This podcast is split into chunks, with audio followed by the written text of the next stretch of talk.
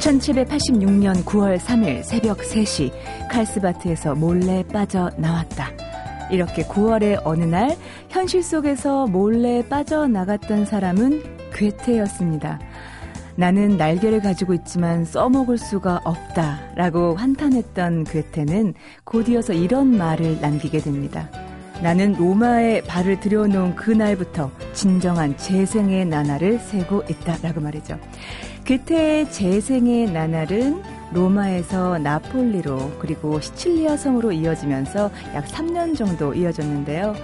게테는 이때의 경험이 인생의 중요한 전환점이 됐다고 했습니다. 어, 요즘 어느새 새벽이면 이불자락을 끌어와서 덮게 되는데요. 계절의 변화가 느껴져서인지 상쾌한 가을을 기대하면서 이탈리아 여행을 떠났던 그 괴테가 떠오릅니다. 어, 이 아침에 몰래 빠져나갈 수는 없어도요. 진정한 나의 재생의 나날은 언제 올지, 9월에 올지 기대해 보겠습니다. 안녕하세요. 소리나는 책 라디오 북클럽 방현주입니다.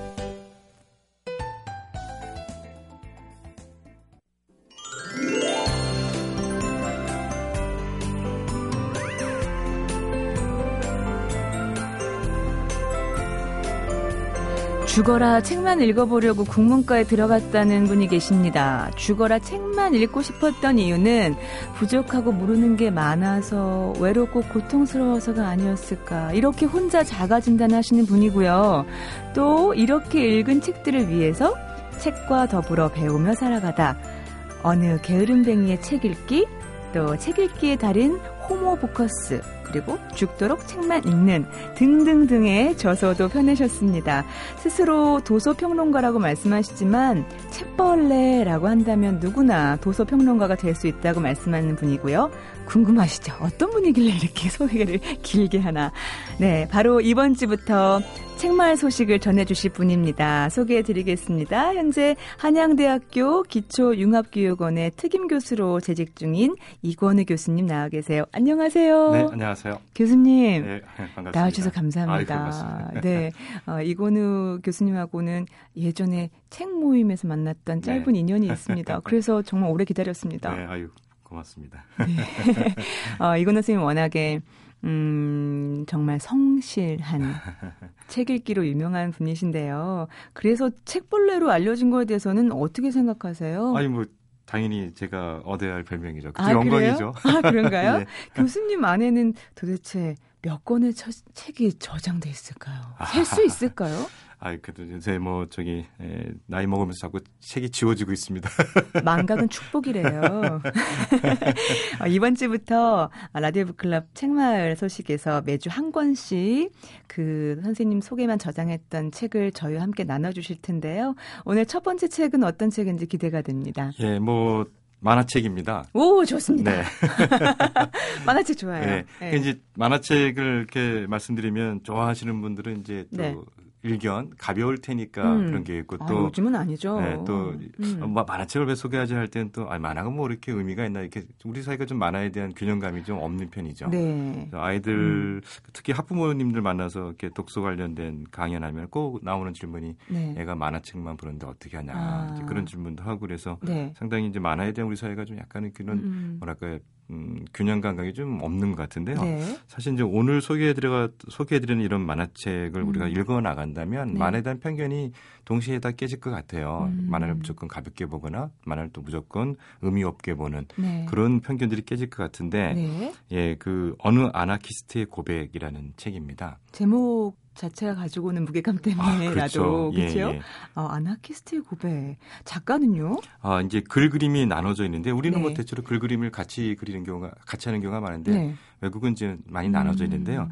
이 책의 저자 소개 표지의 저자 소개는 글을 쓰는 안토니오 알타리바가 먼저 이렇게 소개되어 있고요. 네. 만화가 그림을 그린 분은 킴이라고만 이렇게 나왔습니다. 그 음. 플레임이 굉장히 길어서 아, 예. 예, 킴이라고만 하신 것 같아요. 그 출판사가 그래서 음. 어, 안토니오 알타리바는 이제 그 대학교의 불문과 교수이면서 네. 에, 문학과 시나리오 작가를 하는 아. 분으로 소개돼 있는데요. 네. 안토니오 알타비라가 아버지 얘기를 회고한 내용을 시, 어, 만화 시나리오로 썼고요. 아. 그걸 킴이 이제 그림으로 그렸습니다. 어. 만화라는 건 글만 뛰어나도 재미가 없고 네. 그림만 너무 우월해도 그렇죠. 내용을 잃어버리는데요. 네. 이 어느 아나키스트의 고백은 정말 최근에 음. 그 보기 드물게 네. 말과 그러니까 글과 그림이 아주 절묘하게 짝 맞는 어. 네, 그래서 아주 훌륭한 정말 작품이라고 표현할 수 있는 그런 만화책입니다. 근데 일견 음, 아버지를 묘사할 때는 어떻게 묘사가 될까 네네. 궁금하거든요. 그렇죠. 그러니까 뭐 사실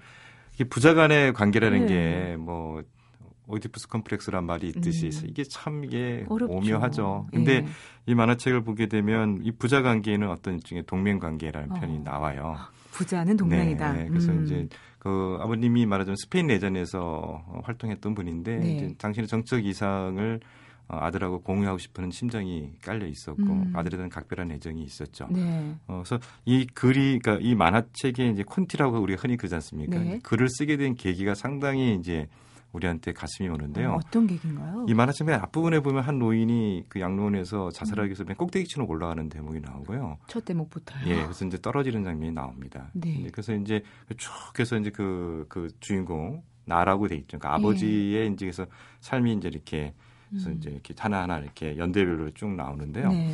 그 그것만 보면 네. 그 만화만 보면 어, 아버지 삶을 그냥 회고했구나. 그러니까 아버지가 음. 깊은 우울증을 알다가 자살을 했고 그 아. 우울증을 알게 된 데는 젊은 날의 이상 그리고 이제 나이 들어서 살면서 현실과 타협하는 관계 네. 속에서 그걸 잃어버린 거에 대한 그런 어떤 그런 자기 모멸, 자기 음. 성찰 뭐 이런 음. 거 이렇게 쭉 되는데 네. 이 뒤에 보면 이제 작가가 이 글 쓴 그 안토니오 알타리바가 네. 왜이 그 글을 썼는지가 나오는데요. 예. 어, 만에도 나오는데 2000년 5월 4일에 아버지가 자살을 하셨습니다. 근데 아. 아버지는 그때 양로원에 계셨고요. 네. 뭐이 어, 작가가 굉장히 뭐 불효자에서 아버지를 양원에 갔다가 음. 이렇게 처박아오는 게 아니고 음. 아버지 스스로가 결정해서 네. 사셨고요. 네. 어, 그런데 이제 재밌는 게 뭐냐면 5월 4일에 자살했다는 것 때문에 네. 어, 아들한테 그 월 시설 사용료를 내라고 통보가 왔대요. 음. 그 1일 날 돌아가셨으면 사용료를 안 내도 되는데 3일치를 내라고요? 네, 4, 3일치만큼을 그월 이용료를 다 내라는 거죠. 네.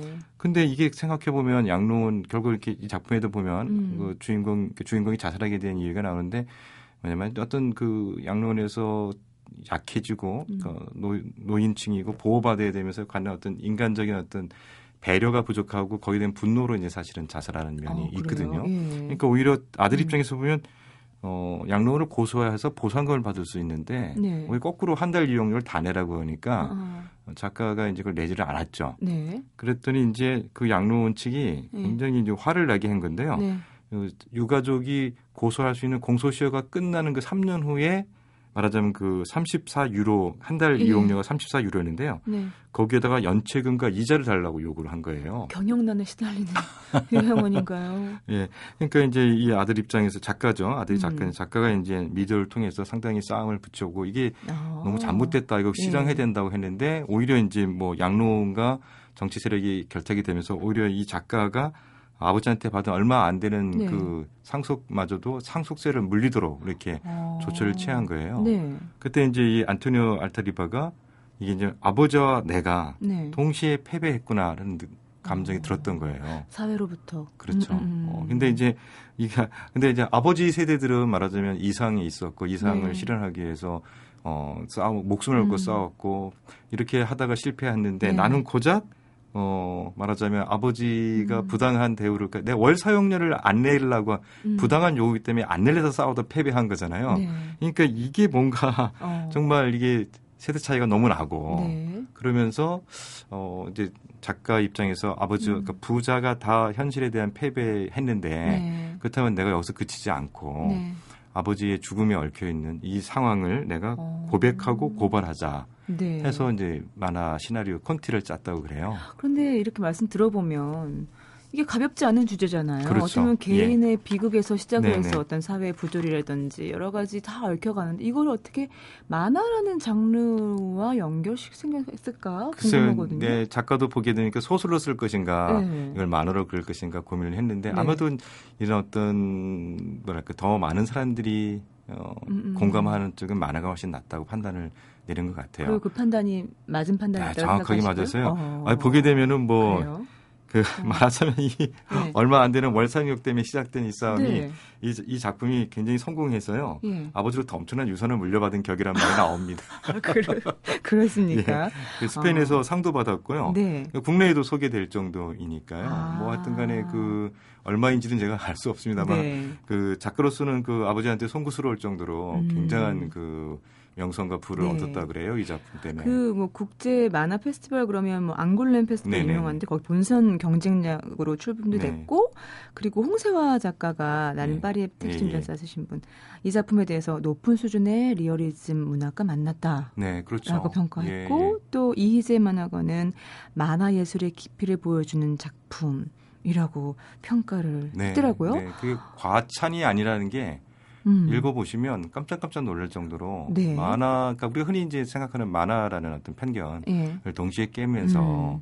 근데 이게 저는 이제 이게 얼마나 뛰어난 작품이냐면은 그이 스페인 내전을 다른 작품들이 많지 않습니까? 네. 해밍웨이도 그렇죠. 그렇고요, 뭐 음. 앙드레 말로도 그랬고요. 네. 근데 또 우리나라에 잘 안 알려진 작품 중에 조지 오웰의 카탈리나 창가라는 작품이 네. 있어요. 그러니까 르뽀인데 어. 이제 어, 소설처럼 소개되고 있는 게 있는데요. 네. 이 작품의 한 3분의 1이 바로 조지 오웰의 카탈리나 창가와 비슷한 대목이 나와요. 아, 이 안에 스페인 내전까지 네, 다 내전 나옵니다. 있어요. 예. 예. 근데 이제 그게 그 전에 그 스페인 내전에 참여했던 사람들의 어떤 음. 삶의 배경. 어. 특히나 그 조지 오웰은 그 내전에 참여하면서 목에 상처를 총상을 입어서요. 네. 결국 이제 영국으로 돌아가거든요. 아, 예. 그래서 이제 그 안에 벌어졌던 일을 이제 카틀메 창가에 기록하는 건데요. 아.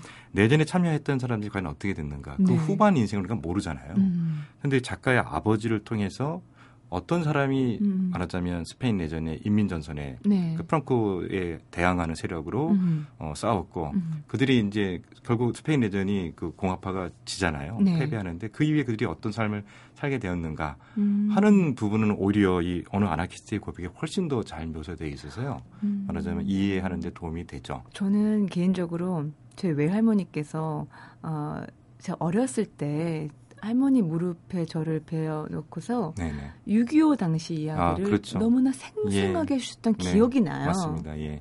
뭐 문을 쌀문을 열었더니 총알이 날라왔는데 그 음. 총알이 안방에 문을 뚫고 들어와서 옷걸이 위에 박혔다는 네. 거예요. 그러니까 그런 얘기를 저는 소설가가 아니니까 네네. 네. 만약에 소설가가 들었다면 얼마나 더 구체적으로 생생하게 묘사할 수 있겠어요. 그렇죠. 예. 그래서 70대 작가들이 대체로 6.25 전쟁 예. 묘사하는 대목들이 어렸을 때 들었던 그러니까요. 얘기를 바탕으로 하는 거니까요. 어. 근데 특히나 이 안토니오 아타리바는 아버님의 인생 전반을 다 음. 만화에 녹여내 있으니까 네. 그 굴곡진 스페인의 현대사를 이해하는 데 상당히 도움이 되고 음. 말하자면 아버지는 아주 가난한 농촌에서 네. 그 전형적인 가부장적 권위 의식에 사로잡혀 있는 할아버지 밑에서 그 아버지의 아버지죠. 그러니까 네. 작가의 할아버지 밑에서 자랐고 음. 비슷하죠. 어린 나이에 그 적응하지 못해서 음. 도망 나와서 도예지 살고 싶었지만 실패해서 음. 다시 내려갔다가 네. 결국은 최종적으로 다시 이제 도예지로 나오게 되고요. 네. 도예지에 나와서 어, 자동차 면허를 음. 따고 이제 그쪽에서 활동하면서 큰 도시니까 뭐 네. 정말 이게 도가니지 않습니까? 음. 스페인 특히 특히 특히 어떤 그런 네, 열정 열, 예, 열정 과 역동성 음. 속에서 완전히 왕정 체제가 무너지고 공화주의가 아. 형성이 되고 또 그게 또 반혁명으로 무너지고 네. 이런 일련의 과정 속에서 많은 사람들의 논의 그다음에 시 현장 아. 그리고 뭐 주변에 같이 하숙하는 사람들의 이야기 네. 다양한 사람들 삶과 사상 대화와 토론 속에서 아. 자기의 정치관이 정해지는 거죠. 아. 그래서 사실은 해서 이제 말하자면 어, 징집은 프랑코 군대로 징집이 되는데 네. 탈출을 해서요. 네. 이민전선 공화주의자로 아, 합류를 하고 예. 거기서 이제 또 말하자면 음. 음. 그때 간 부대가 아나키스트들이었죠. 네. 그래서 그래서 그, 이게 바로 조지 오웰이 만나는 게 조지 오웰이 만났던 스페인 예. 내전의 주력 부대가 아나키스트들입니다. 아, 바르셀로나 지역에 예, 예. 있게 되는데 그 거의 거의 그때 그러니까 아버지가 인민전선에 참여해서 아. 어, 스페인 내전에서 음. 치르는 전쟁 얘기는 거의 뭐 예, 조지오레가 유사할 정도로 아. 예, 자, 뭐 증언의 공통점이 있죠. 아직 빨리 보고 싶은데요. 근데 네. 이런 얘기가 네. 만화라고 해서 우리가 이제 만화풍에서 뭐랄까 너그럽게 해주는 어. 게 있잖아요. 네네. 뭐 특히 아. 일본 만화 같은 거 보면 막 네. 눈이 막 그냥 굉장히 동그래지고 뭐 근데 이런 과장이 없어요. 어. 굉장히 차분한데 그 그림의 네. 수준이 굉장히 높고요. 네. 그 말이 많은 그러니까 그림 많은 만화인데 음음. 음. 그 만화의 그 글의 핵심을 그림으로 너무 잘 그려갖고요. 어. 어, 뭐랄까, 글과 그림을 동시에 보는 즐거움을 네. 안겨주거든요. 전 아직 이 책을 보지 못했지만 음, 이건희 교수님의 설명을 듣는 것만으로도 어, 그림이 막 그려지는 것 같고 네, 네. 영화 감독분들이 이 방송을 들으셨다면 영화하고 싶은 어 그럴 겁니다. 예, 뭐 설국열차가 또 그러게요. 만화 만화가 영화가 됐는데 이 네. 어느 아나키스트 900도 우리나라 버전으로 바꿔도 음. 충분히 네. 그 영화가 될 것 같다는 생각이 들더라고요. 어 그런데 어, 출판사에서 절판을 했었다고 얘기를 들었거든요. 예, 임시 품절 조치를 했었는데요. 네. 아, 이 작품에 보면 네. 아, 두 부분, 아버지 일생의 두 부분 정도에서 좀 진한 네. 성의 장면이 나와요. 아. 근데 작품을 읽어보게 되면 네. 그게 아주 적절합니다. 왜냐하면 음. 어, 프랑크한테 져서 스페인 내전에서 패배해서 이제 프랑스로 망명을 가게 네. 되는데요. 그러니까 우리는 그걸 모르지 않습니까? 예. 스페인, 프랑스 국경지대에 스페인 내전에서 탈출한 사람들을 어떻게 음. 대접했나 음. 알고 봤더니 프랑스가 굉장히 냉대했고요. 아, 그래요? 예, 강제 네. 노동을 네. 시키고 음. 그래서 상당히 그 그때 또 많이 죽었더라고요. 네. 그 수용소에서. 네. 근데 결국 탈출을 해서 프랑스 농촌에 네. 갔는데 아주 그, 그, 그 거 기가 그 집안이 아주 민주적이고 아. 이방인의 굉장히 대접을 잘해주는 사람의 집안에 가 있었어요. 사랑이 꼽히나요? 근데 이제 거기서 이제 안정적 생활을 하는데 그 네. 마을에 이제 처녀가 네. 이제 주인공한테 사랑을 품어서 어. 이제 젊은 날 이제 그 사랑을 꽃피는 얘기가 나오고 뭐 아름다운 얘기가 예, 그거 아주 예. 약간 웃기기도 합니다. 상당히 재미있고요. 네. 얼마든지 우리 농촌에서도 벌어질 것 같은 얘기고요. 네. 또한 번은 이제 아버지가 결국은 프랑스에서 어, 같이 내전에 참여했던 네. 아나키스트가 사실은 알고 봤더니 마르세이 쪽에서 조폭 우리로면 조폭이죠. 오, 예. 조폭 출신이 있었는데요. 네. 어, 스페인 내전에 참사, 참여했을 때 보였던 혁명 정신은 어딘가 사라져 버리고 음. 한낱 치부하는 사람으로 아. 전락하고 음. 그래서 그런 뭐, 불 뭐랄까 불합리하고 네. 불법적인 행위를 통해서 여자와 불을 획득해 나가는 장면이 어. 나오거든요. 근데 거기서 절망하고 있는 상황에서 스페인으로 돌아오게 돼요. 네. 그러니까 뭐냐면 내전에서 실패했죠. 프랑스 생활에서도 완벽하게 실패했죠. 음. 다시 돌아오는데요. 예. 근데 이게 또 어떤 사촌 때문에 이게 사촌 두기 때문에 인생의 반전이 몇 번 있다가 어허. 결과적으로 어떤 과자 회사를 세 명이 합작을 하게 되는데요. 네. 어, 그때 어, 합작했던 동료의 동료가 가정 폭력을 일삼는 어, 사람이 있었고 예. 모임에서 이제 그 가정 폭력을 일삼는 사람의 부인의 유혹을 받게 되는데 아. 네, 이 이때 이제 이제 뭐 이 주인공은 결혼을 했지만 아내가 음. 부부 관계를 음. 거절할 때고 하니까 그 유혹을 이제 수용하죠. 아. 근데 그때 이제 그 상대편 여성은 남편한테 받는 육체적 학대를 네. 다른 남편의 친구를 통해서 성적 관계를 해소하기 때문에 아하. 상당히 이제 뭐랄까 이제 변태적인 관계를 아. 통해서 그거를 이렇게 해 나가는데 네. 아버지는 이미 가정 생활에서 부부 부부 관계가 음. 무너졌고 자기 이상은 어느덧 사라져 버리고 아. 속물이 되어 있고 네. 한 여인은 그 변태적인 행위를 요구하고 어. 그런 장면 속에서 절망과 육체적인 만족감을 그런 대목이 한 두세 페이지가 나오거든요. 아, 그것 때문에. 예, 그래서 이제 19금 그 청소년 유해 판정을 받았어요. 그러다 결국은 지금은 풀린 거죠. 예, 지금은 그 출판사가 페이스북에 올린 걸 봤더니 공식적으로 일단은 그, 그 재심을 요청했고요. 음음. 음. 출판사가 굉장히 잘했다 생각하는데요. 네. 그걸 어떻게 타협하고 뭐 이게 비늘 씌우면 되거든요. 비늘 아. 씌우고 19금이 랑딱 붙이면 일반 성인은 얼마든지 얼마든지 볼 수가 있어요. 음. 그런데 이제 그런 구차한 짓을 안 하고요. 네. 재심 신청을 하고 재심 음. 결과 나올 때까지 책을 일단 팔지를 않았습니다. 네. 네. 전 그래서 이런 것도 필요하다. 음. 그래서 뭔가 근데 그 출판사가 그 발표한 그 쭉 자료를 봤더니 네. 재심에서 통과할 가능성이 거의 없다고 하더라고요. 아, 예. 예. 근데 이거는 워낙 여론이 음. 심상치 않고 누가 봐도 이거는 작품 내 속에서 사실 우리가 뭐 음. 파리에서의 마지막 탱고 같은 음. 영화를 보더라도 네. 혁명에 실패한 젊은 세대들이 돌파구를 그 섹스를 찾는 경우가 많잖아요. 네. 이제 그건 음. 어떻게 보면 그 예술적으로 얼마든지 음. 이해가 되고 음. 더더욱이나 그는 아버지 일생을 회고하면서 그렇죠. 아버지의 절망감이 그렇게 음. 묘사되는 대목인데 음. 그거를 유해하다고 판정하면 음. 그래서 작가가 이 사실을 알고 네. 국내에 서한도 보내줬죠. 그래서 아. 아니요 세계 어느 곳에서도 그러게요. 19금 유해 판정을 내린 적이 없는데 이 만화에 대해서 어떻게 부끄럽네요. 이런 일이 벌어지냐. 그래서 음. 정말 그렇게 국격이란 말 저는 별로 안, 안 하지만 네. 안 좋아하지만 네. 정말 이, 이 만화 괜히 청소년 유예 판정으로 내려서요 국격이 네. 떨어진 격이 돼버렸어요. 어, 결국은 어쨌든 지금은 풀려서, 네네, 풀려서 서점에서 여러분들이 예, 예, 보실 수가 수 있고요. 예. 전 세계적으로 어쨌든 높은 평가를 받은 작품이잖아요. 네네네. 네, 네. 그런 접근이 필요할 수 있을 것 같습니다. 아, 마지막으로 이건호 선생님 음, 어느 아나키스트의 고백 이 작품은 어떤 분이 꼭 읽었으면 좋겠다 하는 추천. 아 예, 뭐 그러니까 뭐랄까요? 그 우리는 그 뭐랄까 그 세, 상을 바꾸고자 하는 열정에 대해서 냉소적이 돼버렸잖아요. 네. 그런 마음에 대한 반성을 하는데 굉장히 도움이 되는 책 같아요. 이 책을 읽고 나면 뭔가 마음속에 꾸물꾸물거리나요? 아, 그거는 실패한 걸 인정하는 삶.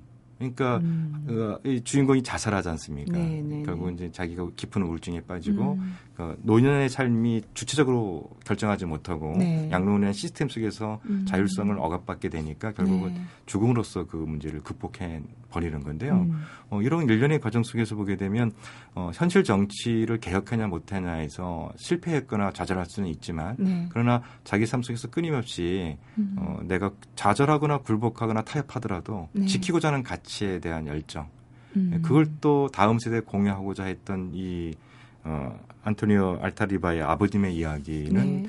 우리에게 굉장히 어, 뭐랄까요. 그, 그동안에 봤던 어. 성공했거나 뭐 음. 뭐 혁명의 의지를 여전히 유효, 유효해야 된다는 이런 강요, 이런 뭐 이런 문화과 전혀 다른 아. 예, 실패한 사람, 어떻게 보면 실패한 삶이지만 네. 그러나 그것이 꼭 실패하지는 않았다는. 음. 그래서 우리로 하여금 우리가 살고 우리가 우리가 과연 무엇이 더 우리의 중심이 되든 할 때그 네. 그 무엇인가가 어, 고민해 보게 하는 음. 아주 좋은 만화입니다. 제가 읽어야 될 책이네요. 이건 교수님 고맙습니다. 네. 책말 소식 여기까지고 다음 주에 뵐게요. 네, 고맙습니다. MBC 라디오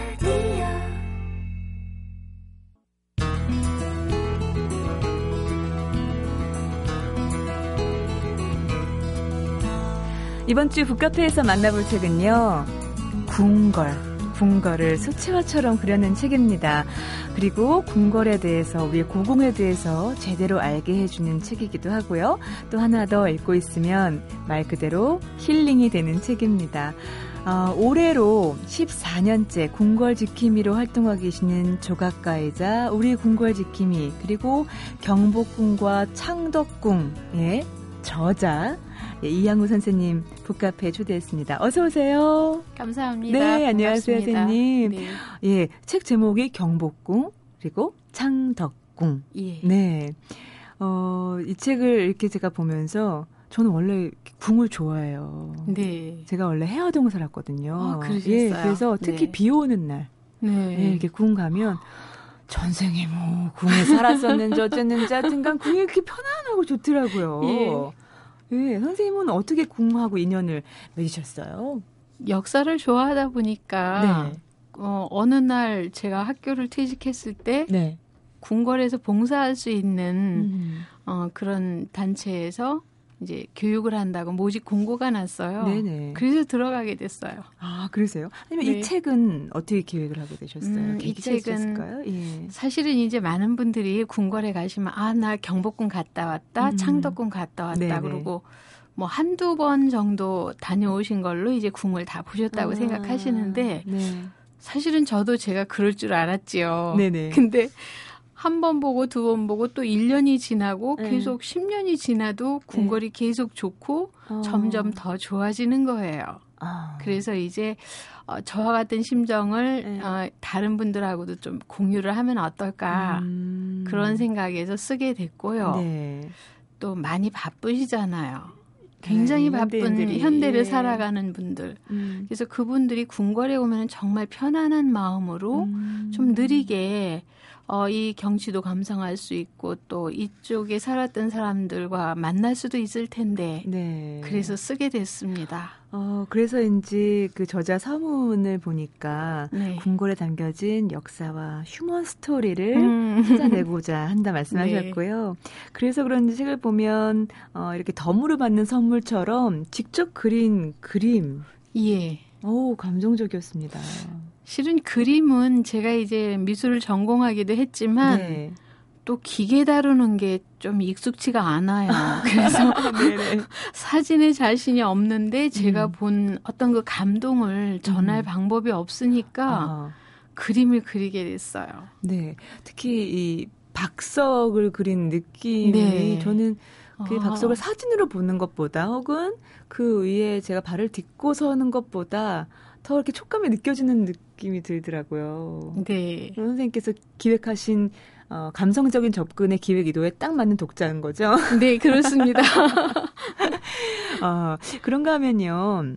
음, 이런 얘기가 전 인상 깊었는데, 창덕궁을 관람하시는 방식을 얘기하시면서, 어, 창덕궁에 입장료를 내고 들어가는 그 문에서 시작되는 것이 아니라 종로 3가에서 시작한다. 창덕궁을 가려면 전철을 타고 가거나 내 차로 가거나 네. 또는 뭐, 예, 그 앞에 버스 정류장도 음, 있어요. 음, 네. 그런데 종로 3가에서 출발한다는 이야기는 네. 창덕궁의 정문 도남문을 향해서 이렇게 쭉 걸어가는 그 과정에 네. 창덕궁 전체를 품에 안고 있는 어, 응봉이라는 그 산봉우리가 어. 도남문 머리에 얹어져 있어요. 그 아, 시각은 네. 예, 그 종로삼가 그 길에서밖에 안 보입니다. 도남은 머리에 얹어져 있다는 표현이 네. 너무 좋은데요. 아, 그런 의미에서. 네. 그러니까 어떤 궁 안에 이렇게 멈춰진 풍경이 아니라 네. 차관한다고 하잖아요. 밖에까지 정말 이렇게 차경, 네. 밖에 풍경까지 끌어오는 그런 개념으로 예, 사실은 밖에서 예, 바라보는 그런 예, 시각을 얘기해 예. 주시는 거군요. 아. 그리고 가는 네. 마음을 이제 종로 삼가 쪽에서 잡으면 네. 벌써 이렇게 향해 가면서 음. 보여주는 풍경이라든지 네. 또그 옆에 지금은 현대식 건물에 뭐 슈퍼마켓이라든지 네. 노래방이라든지 음. 식점이 들어섰지만 네, 네 원래 그 창덕궁 앞에 늘어서 있던 어떤 관청가의 느낌도 좀 아. 거기 이제 표시석이 있어요. 네, 그래서 예, 그래서 네. 그런 걸 보면서 가면은 음. 창덕궁으로 점점 접근하고 있는 이 마음이 네네. 조금 또 다릅니다. 아, 네. 그렇군요.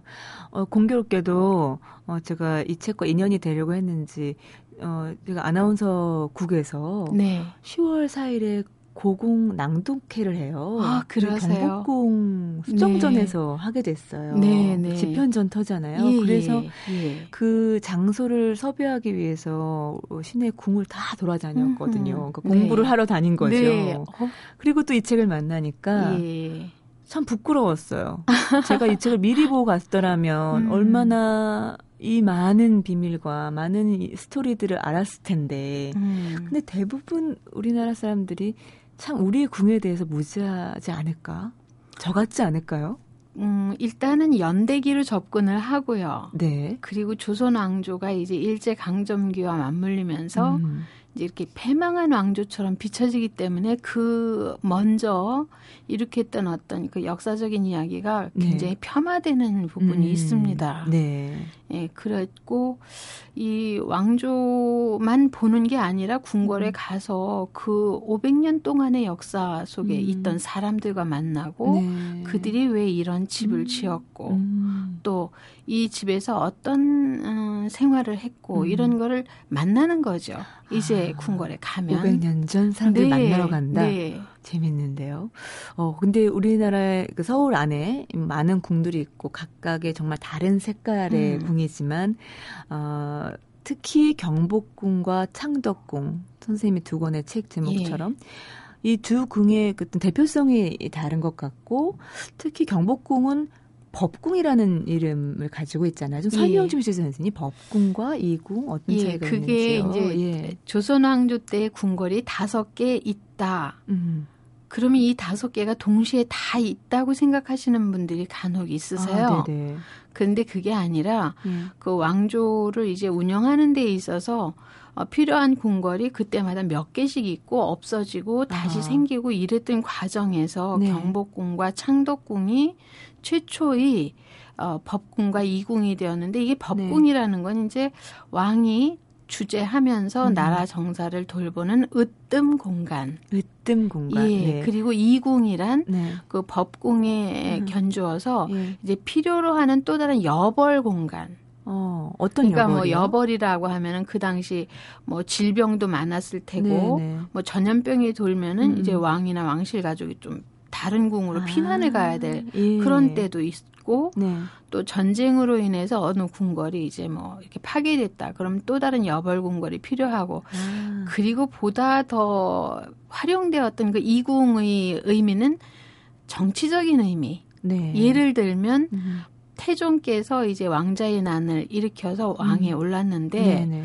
그 과정에서 경복궁이 이제 피비린내 나는 그런 궁궐이 됐죠. 네. 그러면은 그 태종은 경복궁에 가는 걸 심리적으로 좀 꺼리게 아, 됩니다. 아, 예. 그래서 태종께서 지은 이 궁이 바로 창덕궁이에요. 아, 그렇군요. 그리고 이제 이제 세종께서 즉위했고 그 이후에도 뭐 영조 같은 분은 이제 창경궁에서 사도세자를 죽이기는 했지만 네.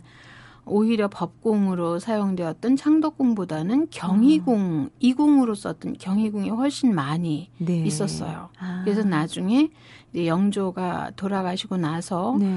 손자인 정조가 즉위하는데 그때 경희궁에서 즉위를 하죠. 그렇군요. 예, 그리고 이제 조선 왕조의 음. 마지막 궁궐이 또 덕수궁. 음. 음. 근데 이제 덕수궁은 우리가 이제 황제의 궁궐이다. 네. 그렇게 얘기를 하는데 이런 식으로 조선 왕조 내내 이제 뭐 음. 다섯 궁궐이 한꺼번에 있었던 적은 없고요. 네. 어 저희가 이제 궁궐을 얘기할 때 임진왜란을 전후로 해서 음. 어 법궁 어, 경복궁, 네. 이궁, 창덕궁, 그리고 이제 임진왜란으로 모든 궁궐이 다 불이 타서 없어지니까 모든 궁이 다 탔어요. 모든 궁이 다 탔어요. 이런 이런 이런. 그러니까 네. 이제 어 1년 반 후에 네. 선조가 이제 의주에서 다시 돌아왔을 때는 네. 머물 궁궐이 없으니까 네.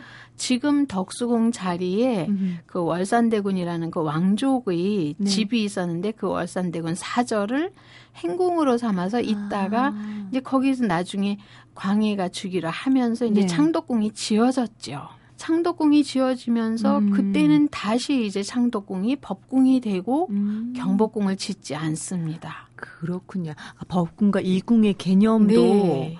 잘 모르고 있었어요. 서로 이제 위치가 바뀌기도 해요. 아, 근데요, 네. 그 제가 청덕궁 갔을 때 느낌은 상당히 어, 내밀한 느낌이 들었었어요. 아름답죠. 예. 예, 자연스럽고요. 자연스럽고 예. 어떻게 보면 지금의 경복궁과 창덕궁을 비교하자면 뭐 그 둘이 주는 아우라가 다르긴 하지만 네. 아, 경복궁 카리스마 있는 예. 그렇죠. 어, 제 느낌 맞나요? 예, 제대로 파악을 하셨어요. 네. 근데 예. 창덕궁은 어, 그냥 쉬고 싶을 때 나를 위로해 주는 공간 이런 느낌이 들었어요. 어, 조선 왕조 내내 네. 어, 여러 제왕들로부터 가장 사랑받았던 창덕궁이라고 표현을 합니다. 아. 그리고 경복궁은 네. 이제 조선 최초의 그 궁궐이기도 하면서 이제 법궁으로 지어졌기 때문에 네. 굉장히 엄격한 그렇죠. 궁궐 조성 양식에 따라서 음. 어떤 틀을 가지고 있어요. 네. 그러니까 음. 남쪽에서 북쪽으로 흐르는 이 축을 가지고 네. 이제 이 축의 대칭 상태로 이제 궁궐을 이제 조성을 했기 때문에 아. 상당히 위험 있고 그렇죠. 엄격한 그런 법칙에 따라서 음. 이제 그 질서를 잡았는데 네. 창덕궁은 아까 제가 왜 종로 3가에서 출발하자. 네.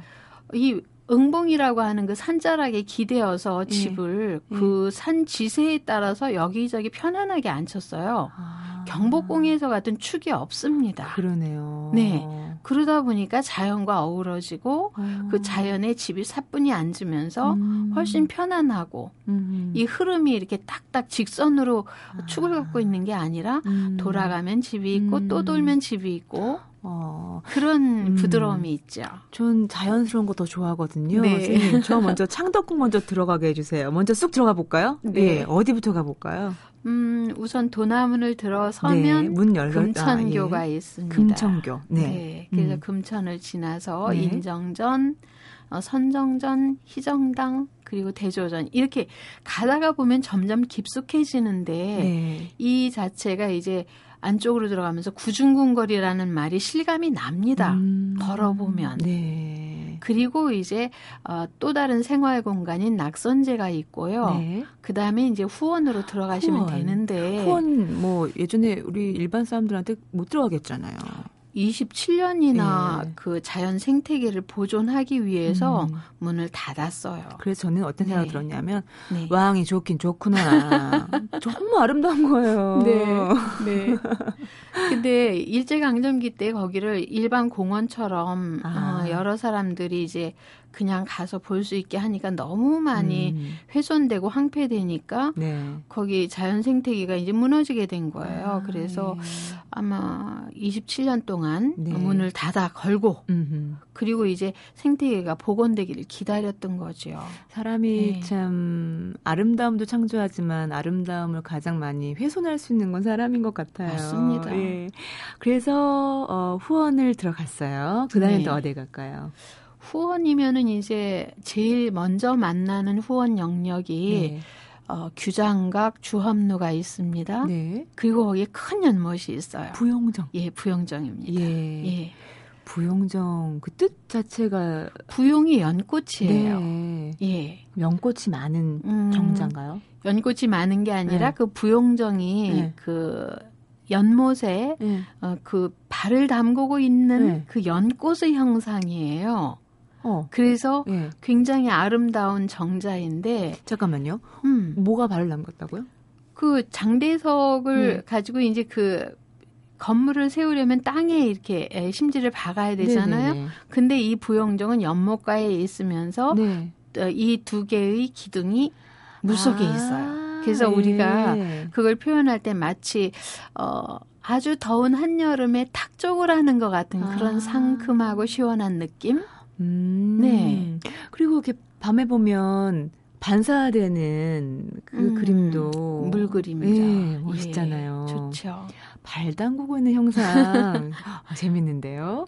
예, 네, 그래서 보용정의 그 아름다운 물에 한번 또 빠졌다가 네. 그리군요. 그러고 나서 이제 불로문을 지나서 불로문은, 불로문은 말 그대로 늙지 않는다는 어. 의미의 어떤 불로장생을 기원하는 문이에요. 지나갈 때 이렇게 스, 쓱쓱쓱 이렇게 좀 쓰담쓰담하면은 정말 안 늙나요? 어, 거기는 사실 이제 연경당으로 가는 네. 그 길목에 세워진 그 돌로 만든 문인데요. 네 네. 돌이 또 이제 십장생 중에 하나거든요. 아, 예. 예. 그래서 이제 어, 이 돌로 쪼아 만든 돌을 쪼아 만든 불로문을 통과해서 예. 들어가면은 예. 이제 또 다른 선경이 펼쳐지는데 네. 들어서자마자 또 애련정이 있고요. 애련정. 네, 애련정도 음. 연꽃입니다. 애련도. 네. 네. 그래서 애련정 보시고 연경당 그 진연처에 가시면 네. 거기에서 옛날 그 음. 효명세자가 음. 아버지를 위해서 어, 진연 잔치라고 하죠. 네. 음, 편한 말로 음. 잔치를 베풀었던 그 공간이 나오는데 네. 이 연경당은 단청을 올리지 않은 집이에요. 궁궐 아. 하면은 이제 집에 이렇게 단청을 올려서 네. 아주 화려하게 꾸미는데 네. 일반 그 선비의 집처럼 사대부가처럼 음. 어, 단청을 올리지 않은 네. 집입니다. 그 인상 깊은 거는 그 음. 연경당 앞에 수석이라고 하나요? 그돌 같은 것들이 예, 이렇게 예. 많이 배치되어 있더라고요. 불러요. 괴석. 근데 이게 예. 괴석치레라는 말이 있었어요. 네? 옛날에는 무슨 말인가요? 우리가 왜 어, 보석치레한다, 사치한다 음. 뭐 이런 표현으로 옛 조상들이 괴석치레를 어떤 문화적인 차원에서 했는데 네. 정말 기묘하게 생긴 그 돌을 네. 캔에서 예. 석분에다가 심고 마치 꽃처럼 식물처럼 이렇게 감상을 했는데 어. 그 의미가 또 남다른 게 있어요. 네. 뭐냐 하면 괴석은 이제 산에서 캐는데 네. 이 산에서 캔 돌 하나를 심어서 놓고 보면서 음. 산을 내 마음에 끌어들이는 차경으로 생각한 거죠. 예. 왕들은 그렇게 해석하는구나. 네. 예, 왕가의 사람들. 어, 근데 그게 왕가뿐 아니라 이 네. 왕실 문화가 이제 일반 선비들에게도 이렇게 어떤 고급 문화로 전파가 되면서 네. 어, 선비들도 이 괴석 칠해를 아. 꽤나 했습니다. 선생님께 가서 궁궐에 대한 이야기를 직접 들을 수 있다면 더 생생하게 와 닿을 것 같습니다. 네.